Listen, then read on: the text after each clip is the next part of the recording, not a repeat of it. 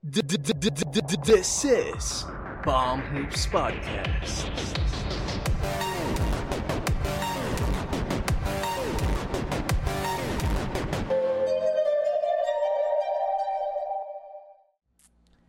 Hi everyone, this is Palm Hoops Podcast presented by Jem and Jello. Make sure to like, comment, share this video, and subscribe. Also follow us on Spotify as well. We will be uploading this episode. Um, just check the description down below and follow our social media as well in Facebook, Twitter, and Instagram. Also in the description. So with that, another surprise contending team ang lumabas out of the Western Conference which are the Phoenix Suns. So, do you think they are contenders or pretenders? Mm, I think ano eh, they're in the middle pack nung ano na yun. They're in between kung contenders or pretenders. Kasi we haven't seen them in the playoffs. And to be determined to be a pretender, kailangan makita mo muna kung magpe-perform sila sa playoffs. Like, mm. we've seen with the Chris Paul Clippers na, alam na, na nung time na yun, pretenders sila kasi regular season lang sila, tapos pag playoffs, wala na sila eh uh, we have yet to see the the Suns to be in the playoffs. So will Chris Paul still be a pretender like years past or will be the will it be the second time na yung team niya is actually a contending team like the 08 Hornets? Mm.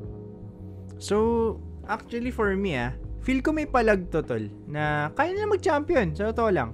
Kasi everything that you can ask from a team, meron sila eh. They have um, interior presence, rim defender, and a post scorer, a good rebounder in DeAndre Ayton. May mga shooters sila, ang dami nga nilang shooters. Tapos may mga stretch big sila, may defensive stopper sila, tapos may scorer sila, and of course, a reliable point guard. So, for me, ang question mark na lang sa kanila is, do they have what it takes in the playoffs? Kasi nakita na natin na they are proven sa ano, sa regular season. Mm. Kung paano na paano naman kung nasa playoffs na. Mm. So kaya doon do ko sila nakikita na magbe-breakdown eh most likely. Si ang babata pa nila eh.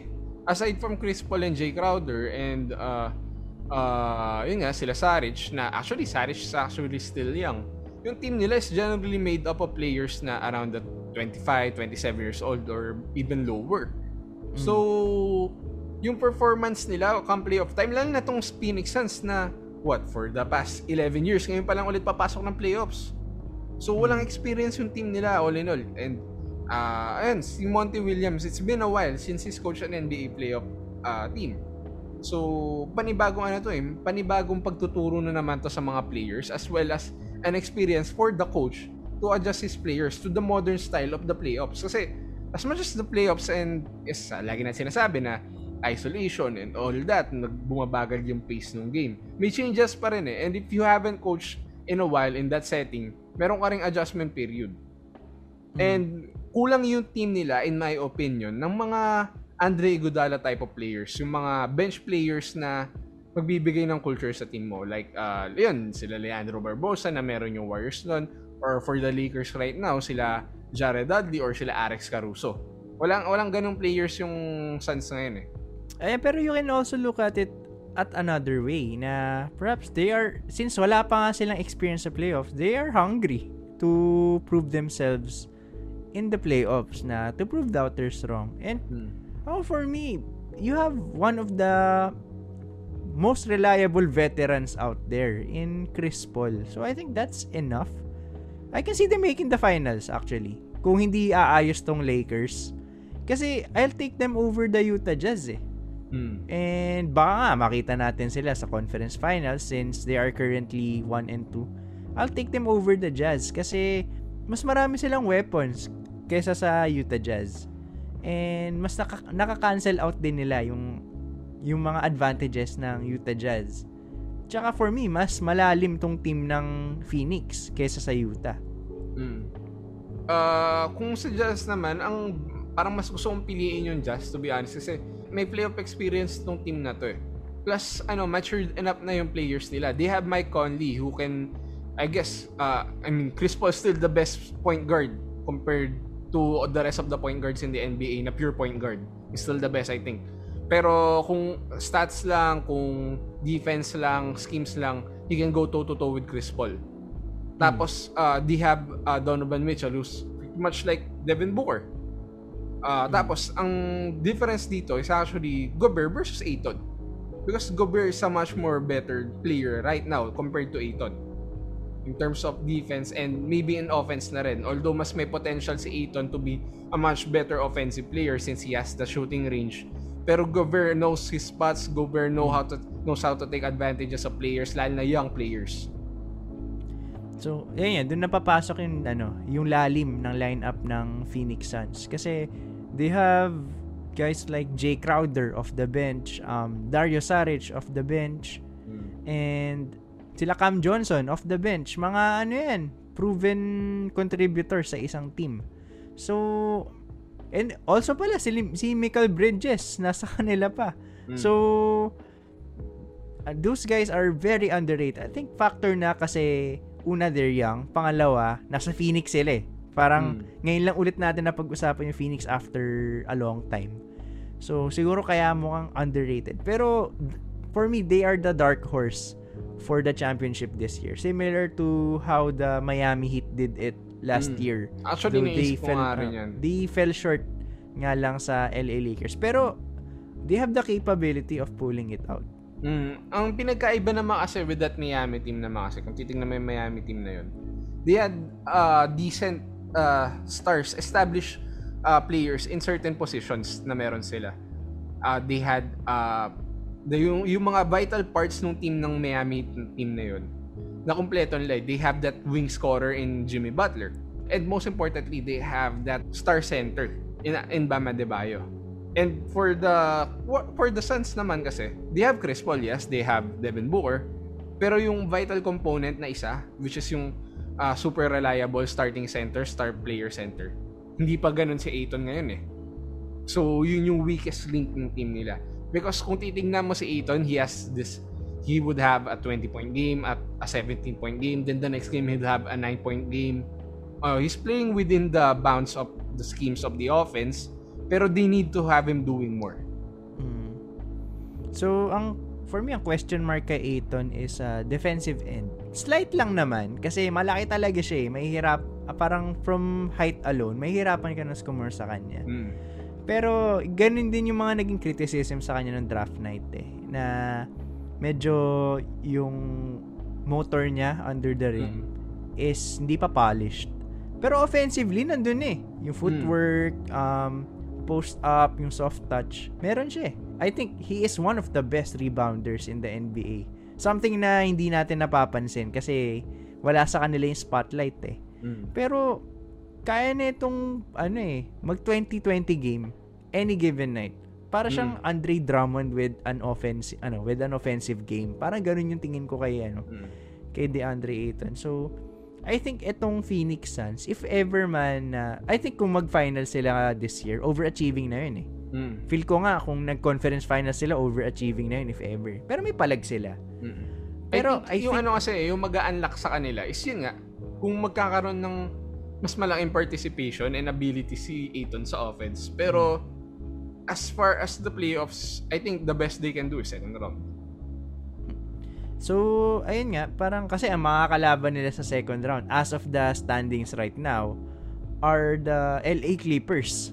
Mm. And I think I have them winning in 7 games siguro by a close margin.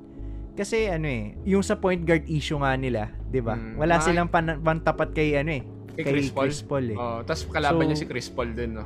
Oh. So, so, ayun nga, parang yung issues na sinabi natin about the Clippers last year na wala silang reliable na guard. Though si Rondo, medyo mediocre nga lang yung Ah, naging yung debut niya. game niya sa Clippers. Let's see kung ano mangyayari. Pero Ah. as of now, hindi pa nila na-address yun eh. Sabi mo nga, di ba, sa previous video natin. And guys, panoorin nyo rin Ah. yung video namin about the trade deadline and the buyout market. Mm. Anyway, um, sinabi natin na yung issues ng Clippers is hindi pa fully resolved and I think yun yung magiging weak link nila sa lineup nila. And that makes me put my money sa Phoenix Suns rather than sa Clippers if ever magharap na sila sa Hmm. second round. Kasi mas established team tong ano eh, yung Suns with their lineup compared sa Clippers na they're still figuring it out. Sabi nga ni Paul George na pabago-bago yung isip na nung playoffs nga raw is kailangan niya yung bola sa kamay niya para maging mas effective siya. Ngayon naman sabi niya, di now have Rondo, di niya na kailangan yung bola sa kamay para para maging mas effective siya. Ano ba talaga Paul George? okay, commercial muna tayo. Tol, alam mo ba, pwede na nating i-monetize yung podcast natin through podmetrics.co. Uy, ang galing naman. Pwede na pala yun. Yup, through podmetrics.co, tayong mga local podcasters dito sa Pilipinas na hindi pa na monetize through Anchor, pwede na nating i-monetize through ad campaigns from Lazada, Shopee, GoDaddy.com, and even Red Doors. Ayan guys, so use our code PalmHoopsPodcast to get $5 free when you get your podcast monetized on podmetrics.co. Again, use our code PalmHoopsPodcast and enjoy $5 free when you get your podcast monetized. So yung $5, 250 pesos na yan. May pang grab food ka na dyan. Mm. And na-enjoy mo na yung passion mo, kumita ka pa. Two birds with one stone, di ba? Again, just check out podmetrics.co. Pero tol, kung mag 7th seed ang Lakers na medyo delikado nga kasi bumababa siya sa standings. Wal- walang bias ta, pero Oo. tanggal yan. Dudulugin sila. Dudulugin sila ng Lakers. ever. Automatic. Kahit sabihin, without even the chemistry na mabibuild dapat nila kung nakapaglaro sila na maayos. On talent alone, talong-talo yung Suns pag nakalaban nila yung Lakers. Kaya itong Lakers, um, I think kahit anong seed yan, kahit mag-play-in tournament pa yan, delikadong team yan. Kasi from 1 to 7, if ever man mag-8 seed sila, Mm. star power alone, panalo Lakers eh. Mm. So, And- For another tol, if ever din nila mabuild yung chemistry nila with their with their new pieces, they can stick with the old ano eh, with the old formula eh. Nandun pa rin naman yung mga players na nag-excel nung playoff series nila last year. Na si Markieff, si Kuzma na actually tingin ko mas malaking part na ipi-play ni Kuzma dito. Yung nawala lang talaga is si Rondo. Pero essentially, LeBron and AD, lalo na si AD would probably playing the five more in the playoffs. Pag yun yung nakatapat ng Suns, tapos sila. Mm, I, I have them sweeping the series if ever. Oo. Siguro 4-1. Yan, 4-1, Oo, yan. 4-2. 4 4-2 na yung pinakasagad. Pero, ayun nga, going back to the Suns, if ever man, uh, as of the standings right now, may palag sila sa, ano, sa Clippers. If Mm. ever sa second round magharap sila. And kung maglaban sila ng Utah Jazz, I have them, ano, co- coming out of the West, if ever. And if makatapat man ng ng Suns if ever yung Blazers, I actually t- still take them above the Blazers kasi atong Blazers, they're still pretenders in my opinion eh. Yeah, eh, kulang nga sila ng pieces. Mm, And nawala pa si sila. Gary Trent Jr. Oo, na ngayon nagpapasikat na sa Raptors. Ah, game winner siya kanina. So, Game ano, game winner after 30 point game. Sobrang ano eh, sobrang solid na pick up for the Raptors. mm. So, ay malakas na team tong Suns and I think if ever man hindi sila manalo this year, next year, full-blown contender yan. I'm pretty sure. Kasi by that by that time hinug na si DeAndre Ayton tapos mature na si Devin Booker. So, si Chris Paul, I'm not sure if nan, magi, nandyan pa ba siya. Ilang years ba yung contract niya sa, ano, I think sa he, has, he still has one more year left para Ah. magstay sa Suns. Oo. Mm. So, I'm not sure if player option yun or what. Ga- I Pero- think it's guaranteed naman. Pero yun. I think if there's one more year on Chris Paul's contract, it's worth uh, finishing it out with the Suns. Yeah. And yung style naman ni Chris Paul, it's not something that ages. I mean, something that ages negatively. Mm. Ano siya eh, hindi naman siya flashy, hindi naman siya nagre-relay masyado sa speed. Though he is a fast, ano ah, a fast player. Um, hindi siya masyado nagre-relay sa athleticism. Kaya nga, tumagal ng ganyan yung career niya at ah, at an all-star level. So, I think by if ever man hindi kumawala sa championship tong Phoenix Suns, una wala naman nag-expect sa kanila eh na magiging contending team sila. Mm. They were projected to be a playoff team siguro, 7 or 8 seed, ganun. Wala na nag-imagine na magiging second seed tong Phoenix. Mm. So, I think next year, kukuha sila niya ng mga sinabi nating kulang na pieces nila like solid veterans, culture setter na mga players. I'm pretty sure kukuha sila ng mga ganun and yung oras talaga nila will be next season na kung saan we might be expecting a 60 win ano season from them. Mm. Actually, I wouldn't be surprised kung mag-improve ng todo yung laro ni Booker enough to be in the MVP conversation. Although Chris Paul right now, I, I'd say, is still the best player on their team since bata pa yung mga talaga magiging future ng team na to. And Chris Paul is commanding this team with a really good job. Uh, he, I think he deserves some MVP votes. Maybe third or fourth in the MVP voting. Hmm. Pero uh, I think yung questionable na sa, sa mga sinabi mo is next year ba hinog na talaga si Aiton? Kasi I think we've been saying that for the past two years and we still haven't seen it. Yeah, and siguro ano eh, parang tulad yan sinasabi ko sa kanya, similar, for me ah, similar to AD, yung mold niya, na parang sa simula, nahihirapan, pero as time went by, um, nagiging gumagaling na eh. Though, ang problem kay Aiton kasi, kung si, hindi naman sa nag-peak na siya, pero hindi yung jump ng numbers niya, hindi abrupt eh. Parang steady lang. Mm. It's ano, I- those are good numbers na double-double machine siya, na more than a block per game, ganun. Mm. Um, reliable numbers yan for a big man. And, if ever man ang maging cornerstone player nila is si Devin Booker, perhaps he might not even need to perform at the level na ine-expect sa kanya kasi ang magiging trabaho niya is to put back yung mga misses, get rebounds, and be a defensive anchor. Kung ako tatanungin, ang kailangan niya na lang i-improve siguro is yung defensive, ano niya, sa defensive side. Mm. Kasi he has all the tools to be a reliable defensive anchor eh. Sadyang wala pa lang talaga sa ganung level. Pero batang-bata pa, 20, I think he is 22 years old. ata. Mukha lang 40 years old talaga. ah, naalala ko pa yung picture nila ni ano, ni Jamal Crawford. Mas mukha pang tatay niya si Jam- Mas mukha pa siyang tatay kay Jamal Crawford. yung si ano, si Aiton 20 years old. Tapos si Jamal Crawford 40. Parang Oh. Pero ayun um perhaps Jamal Crawford pala. Magandang Oh, ano yun, pick up if pa yan. Ganda nga ng ano eh, pinakahuling laro niya sa Phoenix Suns noon. 50 points Oh. siya noon, no? oh, tsaka gumawa pa siya nung ano. Suma- naglaro pa siya sa net saglit nung sa bubble Oo nga. bago siya na-injure. Oo. So, ay, kahit mga ganong players man lang. Locker room presence yung mga yan. Oh. So, it may not show up sa ano, sa stat lines, pero exponential yung nagiging effect ng mga ganyang players. Mm. So, ayan, um, siguro to end this episode, um, tingin mo, Tol, anong projected mo na matatapos tong Phoenix Suns? Will they be the champions, conference finals, second round, what? Or what? I have them finishing around the second round kasi kung first round lang, actually medyo delikado sila sa first round assuming na second seed sila and the Dallas Mavericks stick with the seventh seed.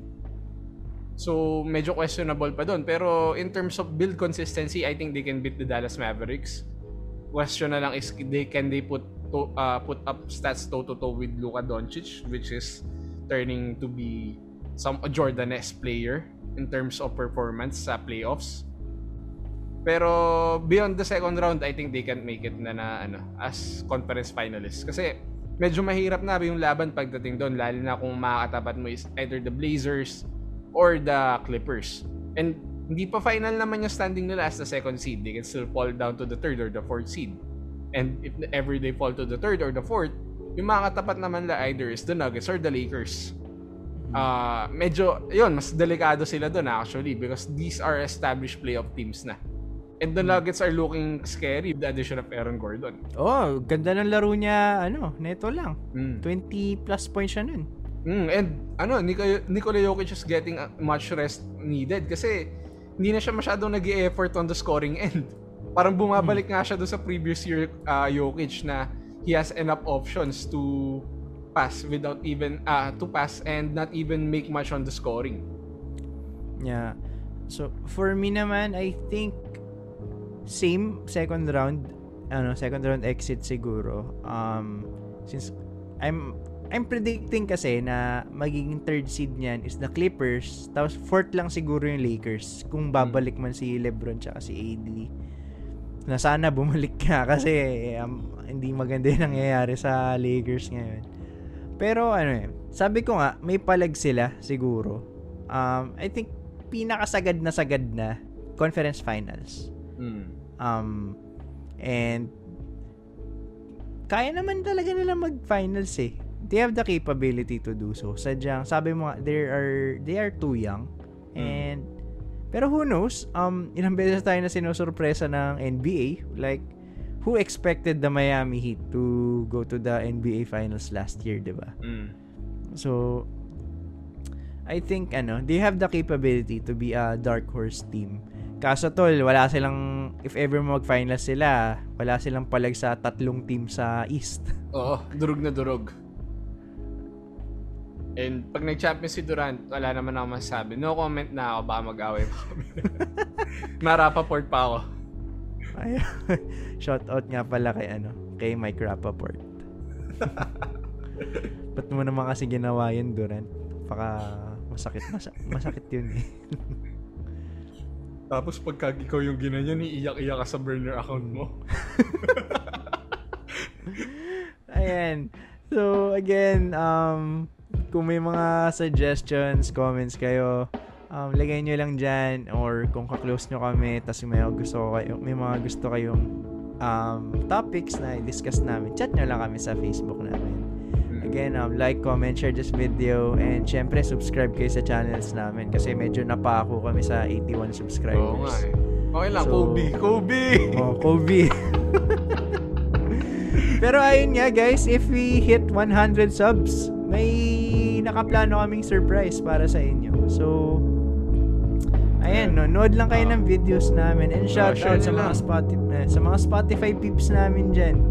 Um, di namin kayo nakakalimutan and actually, nako-compress kasi ng YouTube yung ano eh, audio quality. So, kung i-compare nyo yung audio quality namin from YouTube to Spotify, mas maganda yun sa Spotify actually. Oo. Pero syempre, follow nyo both para ano. Para stonks para kami. if ever nag-chill ka lang sa bahay, you can watch or kung nasa biyahe ka, you can listen. Anywhere you go, kasama nyo kami. Hanggang pagtulog mo. Joke. Ayan, so again, uh, I'm Jem. This is my partner Jello. We're Palm Hoops Podcast. We'll see you in the next episode. Ah, and wag nyo kakalimutan kung mahal nyo nanay nyo, wag nyo aawain si Durant.